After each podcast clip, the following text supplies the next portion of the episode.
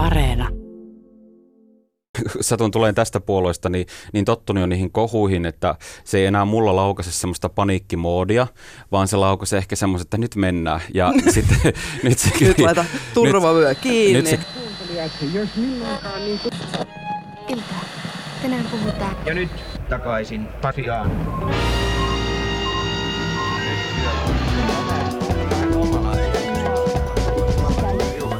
Moikka moi ja tervetuloa takaisin Pasilaan. Mä oon Marjukka Mattila. Ja mun nimeni on Toivo Haimi. Mikäli sulla on kysymyksiä tai kommentteja tämän jakson puheenaiheesta, niin WhatsApp toimii numerossa 044 421 4823. Yhteiskunnallisissa tehtävissä täytyy kantaa yhteiskunnallista kokonaisvastuuta. Minullekin selvisi tähän kaikkeen käytetty kokonaissumma vasta tällä viikolla. Olen tullut johtopäätökseen, etten jatka valtioneuvoston jäsenenä. Tässä oli tunteellinen ja ytimekäs lyhyt eroilmoitus Katri Kulmunilta. Keskustan Katri Kulmuni siis erosi perjantaina valtiovarainministerin pestistä, koska hän, häntä vähän niin kuin saatteli tämmöinen kohu nyt tähän mm. eroon. Eli hän oli ottanut viestintätoimisto Tekiriltä tällaisia niin kuin esiintymiskoulutuksia ja ne oli ollut tosi hintavia. Ja ne oli vähän niin kuin mm. mennyt väärästä pussista, että ne tuli itse asiassa veronmaksajien pussista meni ne rahat. Katri Kulmuni itse tarjoutui, että se maksaisi takaisin nämä rahat, eli noin 50 000 euroa, mutta se ei riittänyt. Tämä ei kaikki johti eroon. Joo, että siinä niinku, hän oli selkeästi saanut valmennusta tai tämmöistä esiintymiskoulutusta myös puoluejohtajan tehtäviin, Jep. mutta koko lasku oli maksettu sitten ministeriön piikistä ja se ei käynyt laatuun. Ei käynyt. Mutta mitä se toinen kohu sitten? Niin, seuraaviin sanoihin päättyi perussuomalaisten kansanedustaja Ano Turtiaisen jäsenyys puolueensa eduskuntaryhmässä torstaina. Perussuomalaisten eduskuntaryhmä on erottanut Ano Turtiaisen toistuvasti sopimattoman somekäytöksen vuoksi. Näin kirjoitti perussuomalaisten eduskuntaryhmän puheenjohtaja Ville Tavio. Eli viime viikko oli kaikin puolin tosi sellaista ruuhkasta poliittista kohua. Tänään me kysytään perussuomalaisten kansanedustajalta Sebastian Tynkkyseltä, miten politiikka on joskus niin rankkaa, että sieltä oikeasti potkitaan vaan pellolle. Tynkkysellä on meinaa itselläkin pari tämmöistä kokemusta kohun keskellä olemisesta. Lisäksi me kuullaan Ja ei tyhjää poissa podcastin Helmiina Suhosta siitä, että miten joillekin kohu on vaan ihan perusarkipäivää, kun taas toiset joutuu maksaa siitä urallaan. Ja sitten lopussa kuullaan vielä muita tärkeitä uutisia, mitkä meidän mielestä olisi hyvä kaikkien tietää tälleen alkuviikosta. Tervetuloa takaisin Pasilan podcastiin kansanedustaja Sebastian Tynkkynen. kiitoksia oikein paljon. Perussuomalaisten eduskuntaryhmä erotti kansanedustaja Ano Turtiaisen hänen somekäytöksensä takia. Niin olitko Sebastian itse mukana tekemässä tätä päätöstä? Joo, mä olin itse siinä kokouksessa. Tota, puolueen puheenjohtaja Jussi halla mielestä tämä päätös oli erittäin vaikea, niin mitä mieltä itse oot? Kyllä se siinä mielessä on vaikea, että, että siinä on aina puoluekaveri kyseessä, siinä on tosiaan se poliitikko-ihminen kyseessä, jota on laittamassa pihalle, ja ne, jotka tuntee vaikkapa Ano Turtiaisen, itse en tunne hirveän henkilökohtaisesti, mutta sinänsä, että se on istunut mun vieressä aina ryhmäkokouksissa, niin ähm, hän on todella, todella mukava ihminen arjessa. Siis todella mukava, varmaan mukavimpia, mitä niin kuin rennoimpia, mitä löytyy. Ja sitten se, mitä hän on kirjoittanut somessa, edustaa jotain niin kuin sellaista ihmisvihaa, mitä niin kuin voi vaan ihmetellä, että miten kukaan tuollaista voi mennä sanomaan. Ja näiden kahden välillä ikään kuin miettiä sitä, että voiko tämä ihminen nyt yhtäkkiä tavallaan tosta noin vaan muuttaa niiden kaikkien töräytyksien, Ebola korjaa ihmisiä pois Afrikasta, nokikepit, kuolleella ihmisellä pilan tekeminen ja muuta. Voiko tavallaan tapahtua tämmöinen yhtäkkinen muutos, sen punninta, niin oli se sinänsä niin kuin vaikeaa. Kyllähän me totta kai mieluusti haluttaisiin aina olla semmoinen puolue, joka myöskin toiminnassaan pystyy ikään kuin antamaan anteeksi ja ohjaamaan niin, että tavallaan ne ihmiset, jotka tulee näistä piireistä meidän pariin, niin ei perustaisi mitään radikaalimpaa, vaan voisi ikään kuin tajuta, että hei, toimitaan tälleen järkevällä tavalla. Ja nyt me katsottiin vaan yksimielisesti koko ryhmänä, että tämä vaan menee aivan liian yli ja ei ollut semmoisia merkkejä, että, että näiden kaikkien kuhojen jälkeen tässä muutosta olisi tapahtumassa, niin sitten se oli vaan niin kuin ulos ja sille ei mahtanut mitään. Mutta että vaikea pohdinta, mutta näin jälkikäteen kun se tehtiin, niin se oli oikea päätös. Mä oon niissä kaikissa perussummassa Facebook-ryhmissä, missä meillä on jäsenistöä näitä epävirallisia ryhmiä ja siellä jo ennen kohua aika moni, an, anteeksi niin kuin ennen erottamista, niin aika moni teki päivityksen, että hei, tämmöinen mitä mieltä olette ja laittoi jonkun negatiivisen saatepäivityksen. Ja se täyttyi niin kuin kymmenistä, joissakin ryhmissä sadoista kommenteista, missä joko, jopa meidän koko kenttä oli sitä mieltä, että tämä ei vaan voi olla missään nimessä hyväksyttävää. Että tota, kyllä se vaan näin meni. Toisaalta nämä kohut on ollut myös aika hyödyllisiä, koska niiden kautta voi aloitteleva poliitikko päästä julkisuuteen ja sitä kautta myös saa kannatusta. Niin miten sä itse näet tämän asian? Mä näen sen sillä tavalla, että jos kyse on sellaista kohusta, joka on oikeasti semmoinen virhe, minkä poliitikko tekee, mitä kukaan ei voi moraalisti hyväksyä, niin siitä on pelkästään haittaa poliitikon uralle. Se syöksee sut pois ikään kuin niistä paikoista, mihin oot päässyt. Se estää sen, että näet tuu pääsemään vaaleissa läpi. Ja sitten jos on taas kyse tämmöistä poliittista kohuista, että nämä sanot jotakin minkä kanssa kansa on ikään kuin samaa mieltä. Tai voidaan ehkä pienentää sillä tavalla, että se porukka, joka sua äänestä, ollaan samat arvot, on sunkaan samaa mieltä. Niin siitä huolimatta, vaikka siitä syntyy kohu, esimerkiksi vaikka omalla kohdallani, mutta on tällä hetkellä mutta on tuomittu kaksi kertaa kiihottamista kansaryhmää, koska mä oon puhunut islamista, turvapaikanhakijasta, maahanmuuttopolitiikasta ja kolmas tuomio on tulossa. Tämä ei ole vaikuttanut muhun negatiivisesti sen takia, että nämä on sellaisia asioita, mistä ikään kuin ne äänestäjät, kun mua äänestää, on toivonut, että joku puhuisi siellä. On kahden tyyppisiä kohuja ja tässä on niin kuin se iso ero ja itse on pyrkinyt pitämään huolen siitä, että, että musta ei tule sellaisia kohuja, että mä esimerkiksi syyllistyn vaikkapa johonkin semmoiseen, että mä oon tehnyt jonkun vaikkapa väkivaltaa, mä oon sanonut, puhunut jostain nokikepeistä tai tämän kaltaista asioista, koska ne on mun mielestä vaan väärin. Ta- haluan kysyä, Joo. Sorry. Mä haluan kysyä siitä, että miltä susta silloin ihmisenä tuntui, kun sä tajusit, että tästähän on syntymässä kohu? Miltä se tuntui niin kuin siellä ihmisessä? Öö, No, ehkä mä oon itse, satun tuleen tästä puolueesta, niin, niin tottunut jo niihin kohuihin, että se ei enää mulla laukase semmoista paniikkimoodia, vaan se laukase ehkä semmoista, että nyt mennään. Ja sitten, nyt, se, nyt laita turvavyö kiinni. Nyt se kriisi vie sitä kuntoon ja nyt mietitään oikeasti niin kuin tarkasti, että niin kuin mitä sanotaan. Mutta yhden kerran se on men, edelleenkin mä pitäisin nämä kaksi asiaa yhdessä ja se on ihan hyväkin, että poliitikot on, ne pidetään kahta roolia, minkä välillä ne hyppii vaan noissa aitoja ihmisiä, että se on yksi paketti. Yhden kerran mulla tämä paketti on niin kuin ihan kunnolla, tai itse kaksi kertaa romahtanut ja toinen kerta niistä oli se, että kun mä olin siinä ihan elämäni ensimmäisessä oikeudenkäynnissä ki- syytettynä kiihottamista kansaryhmää vastaan. Ja kun mun kaverit tuntee mut minkälainen ihminen, mä oon semmonen, että en vittesi tyyliin kärpästäkään tappaa ja näin, niin sitten kun mä yhtäkkiä huomaa olevani syytetyn penkillä, mulla on ihan oikeasti siinä niin kuin tuomari saattaa kohta antaa meikäläiselle tuomio, niin kuin mä olisin joku rikollinen. Niin siinä kohtaa mä romahin ihan täysin, aloin itkemään ja kun mä tajusin, että ne asiat, mistä mä puhun, niin nä- näistä ei saisi puhua, että tässä lyödään ikään kuin Suomessa se raja sille sananvapaudelle. Se mursi, mutta toinen kerta oli se, kun olin täyssalissa puhumassa nuorten mielenterveysongelmista ja siellä sitten tota, otin esimerkiksi yhden kaverin, joka oli ollut tappaa itsensä sen takia, että hän oli ollut taas sitten tukena omille kavereille, joilla oli mielenterveysongelmia. Ja se esimerkki tuli liian läheltä, että mä murruin ja joudun lopettamaan sen. Ja no, se ehkä opetti politiikassa sen, että ei saa ottaa liian läheltä niitä esimerkkejä, että se voi mennä muuten liian vaikeaksi ikään kuin se tavallaan poliittisen sanoman viestiminen. Äh, mitenkäs noissa kohuissa, äh, silloin kun oot äh, joutunut käräjille itse äh, sen takia, että oot kirjoittanut, minkä itse oot uskonut oikeaksi, ja sitten on kuitenkin tullut tuomio siitä, niin miltä se on tuntunut silloin? Koska me suomalaiset ollaan kuitenkin aika auktoriteettiuskovaista kansaa ja uskotaan siihen, että jos, jos esivalta näin sanoo, niin näin on oltava. Niin miltä se on tuntunut? Toki varmasti semmoinen tietynlainen kyseenalaistaminen tulee niissä hetkissä, kun sua ikään kuin ollaan tuomitsemassa, että mä sittenkin oikein. Ja ihmisen pitää pohtia se uudelleen, käydä läpi, että oliko tämä oikeasti oikein. Myöskin silloin, kun mut erotettiin puolueesta, kun mä vaadin vaikkapa tiukkuutta hallitustyöskentelyssä, kyllä mä sen erottamisen jälkeen silloin pohdin, että onko tämä oikeasti, niin kuin, onko mä tehnyt virheen tässä kohtaa. No nyt jälkeenpäin sitten paljastui, että, että se olikin Soini, joka ikään kuin oli ehkä niitä omia etuja yrittänyt tavoitella politiikassa ja se oli ollut syynä, miksi toimitaan hallituksen niin kuin toimitaan niitä kannattaa kyseenalaistaa. Mulla tulee varmasti vielä monta hetkeä, milloin ne on niin kuin rajusti väärässä. Mutta tuohon vielä tartun, että sä sanoit viime vuoden lokakuussa Maikkarin haastattelussa, että tuomio tuomiolta se kannatus, eli sun oma kannatus on noussut. Eli näistä kohuistahan on ollut sulle aidosti poliittista hyötyä tässä palataan just siihen, että kun puhetta on kahdenlaisia kohuja, mm. sellaisia, mitkä kansa pystyy ikään kuin samaistumaan, että henkilö on toiminut oikein ja hänet on niin kuin syyttä tuomittu. Ja sitten on niitä, että henkilö on perseily ja sen vuoksi tavallaan kukaan ei halua sitä enää sen jälkeen äänestää.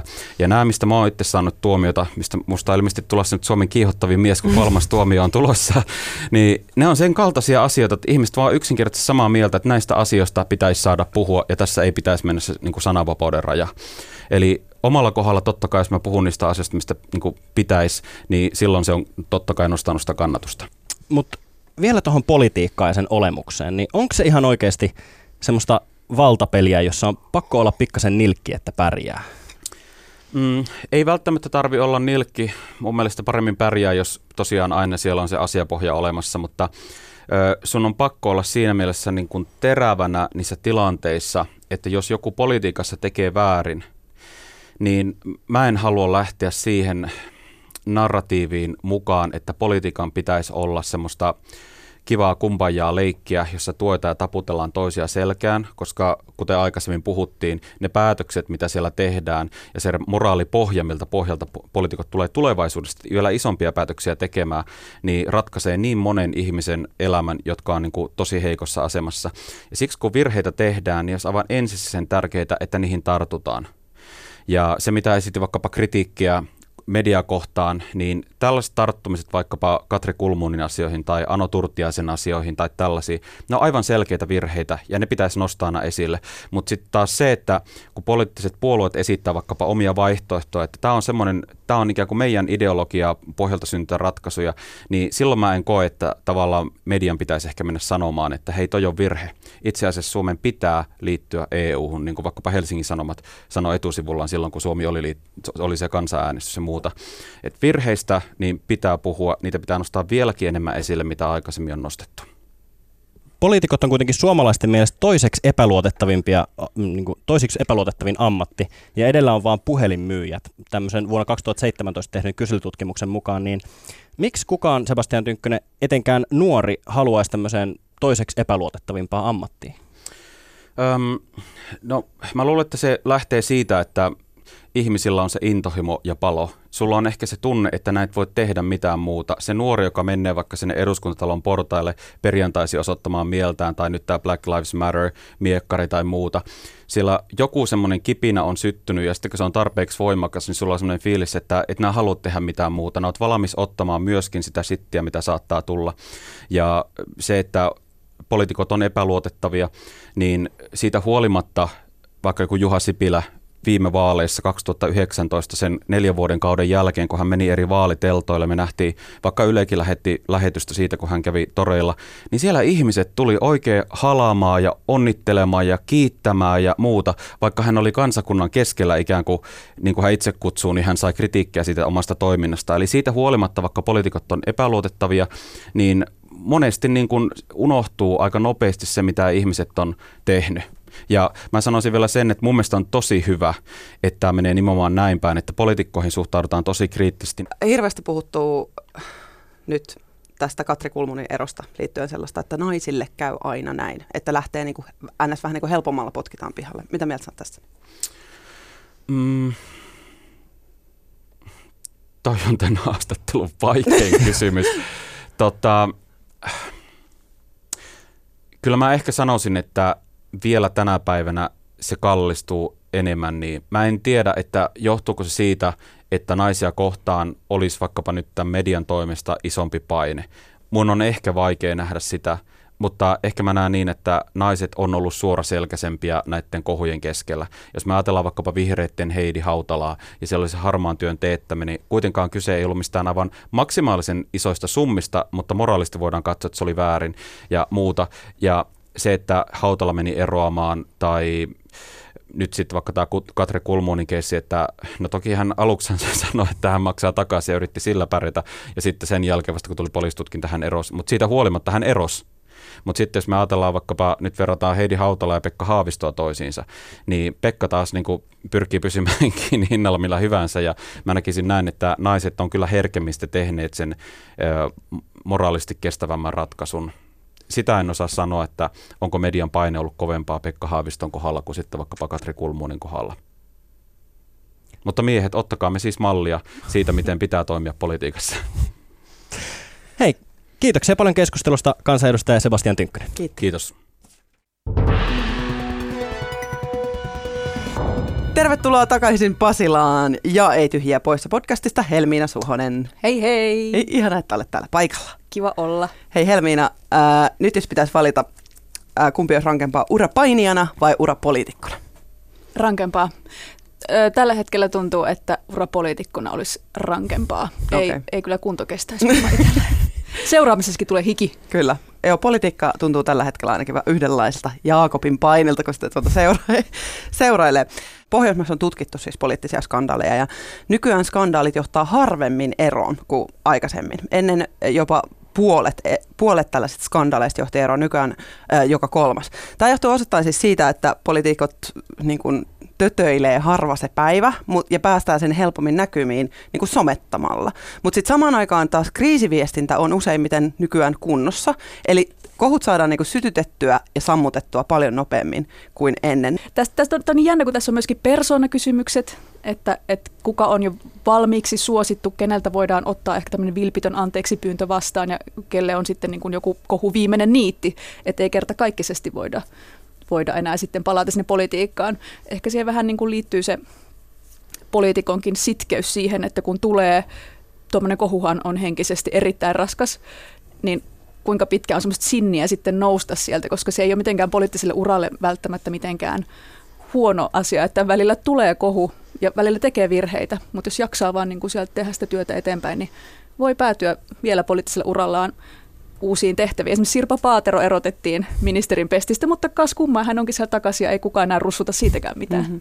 Mä mietin tota kanssa, että se voi tehdä tosi paljon poliittiselle uralle ja ne on myös sille, sille ihmiselle sen poliitikon puvun alla. Nehän on tosi hankalia. Somessa puhuttiin tässä nyt viikonlopun aikana siitä, että saako naiset helpommin fuduja noista ää, tötöilyistä. Mitä mieltä saat Helmina? Ää, mun mielestä se on hirveän yksinkertainen selitys, jos vain sanotaan, että sen takia, että nämä, vaikka Katri Kulmuni on nainen, niin hän jotenkin tästä heivattiin sen takia pois. Se ei ole ainoa selitys, se voi olla yksi, yksi niin kuin tekijä tässä koko paletissa, mutta esimerkiksi Kulmunin osalta tapahtui virhe, ihan aito virhe, ja sitä ei voi perustella sukupuolella.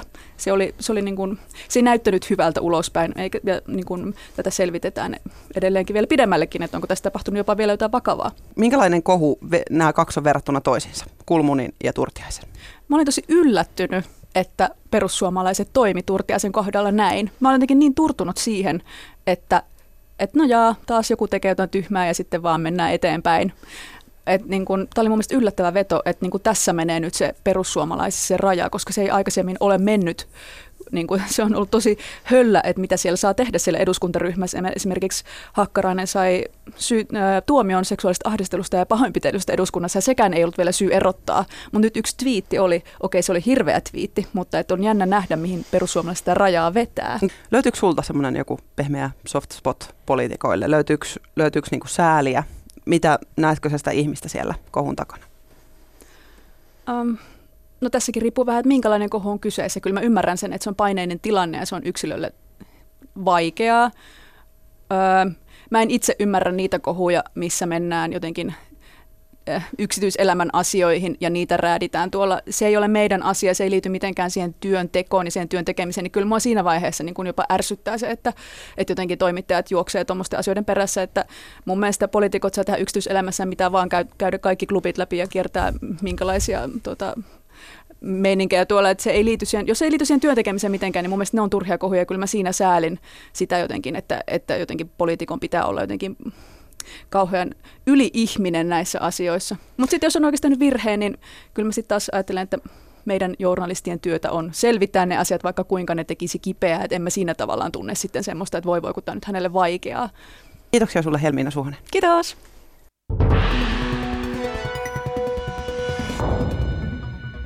Tässä vielä pari uutista, jotka olisi hyvä tietää näin loppuviikosta. Vittu, on alkuviikko. Tälleen lopuksi V-käyrästä. Yhdysvaltalaisten yritysten pörssikursseihin on muodostumassa nyt siis V-käyrä. Mikä? Eli kurssit tuli nopeasti alas, mutta sitten lähti nopeasti myös nousuun. Eli pörssikuvaaja muodosti tämmöisen kapean V-kirjaimen. Tota, Nasdaq-indeksi, joka siis mittaa isoimpia amerikkalaisten teknologiayritysten arvoa, niin se on pompannut tällä viikolla kaikkien aikojen ennätyslukemiin. Eli koronaviruskriisin aiheuttama pörssiromahdus alkaa olla pikkuhiljaa kurottu umpeen. Oikeesti? Joo. Hei, mennään eteenpäin. Ähm, mä en tiedä, Toivo, ootko huomannut, mutta on ollut tosi paljon uutisissa nyt tämmöisiä oikeudenkäyntijuttuja. Mm-hmm. Mun silmille hyppäsi kyllä tällainen, äh, kun nuorta Jyväskyläläistä miestä syytetään murhapalveluiden myymisestä. Mistä? Joo, murhapalveluiden myymistä. Aika, aika jotenkin jäätävää. Yle julkaisi siis eilen pitkän jutun, jossa tällainen nimimerkki Musta kolmio alkoi viime vuoden loppuvuodesta kaupitella torverkossa niin sanottuja hengenlähtöpalveluita. 4 000 9 000 euroa oli niin kuin tämmöisen keikon hinta suurin okay. piirtein. Ja nyt sitten erä, epäillään yhtä tämmöistä raumalaista jamppaa, että se olisi itse asiassa ostanut näitä murhapalveluita, koska se halusi päästä eroon Tampereella asuvasta isästään. Ja sitten tämä mustakolmio kehitteli semmoisen suht simppelin niin kuin, ö, murhasuunnitelman ja kävi sitten offaamassa tämän tamperelaisen isän. No siinä kun poliisi rupesi tutkimaan asiaa täällä murhatun asennossa, niin sieltä löytyi tämmöinen muovipistooli, joka oli pussitettu tällaiseen banaanipussiin, eli semmoiseen hedelmäpussiin, jossa oli tarra, hedelmätarra ja Jyväskylästä mestarin herkusta ostetusta banaanista, joka vei poliisit suoraan tämän murhaajan jäljille. Tämä oli jotenkin ihan järkyttävän mielenkiintoista ja samaan aikaan tosi brutaalia. Mutta joo, kannattaa käydä lukemassa se juttu. Mulla meni kylmät väreet just.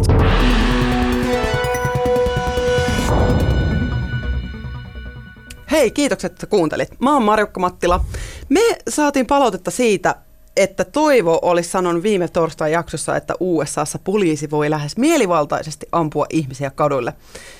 Ja palautteen antajan mielestä tämä ei siis pitänyt ollenkaan paikkaansa. Toivo. Kyllä, näin sanoin ja seison sanojeni takana. Yhdysvalloissa poliisi käyttää kuolettavaa voimaa rikoksesta epäiltyjä ihmisiä kohtaan mun mielestä aivan liian matalalla kynnyksellä. Voisiko tämä nyt sitten johtaa to- Toivo kohuun? Toivo Haimi, aiotteko erota?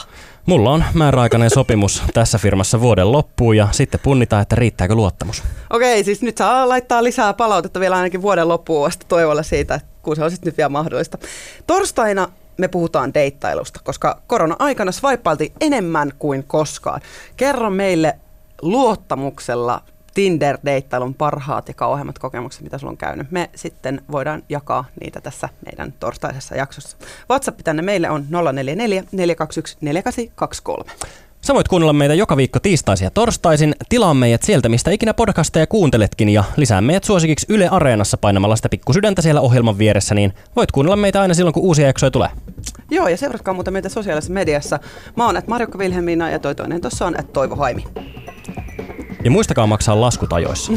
Okei, okay. moro! Niin, hyvät kuuntelijat, minkä opimme tästä?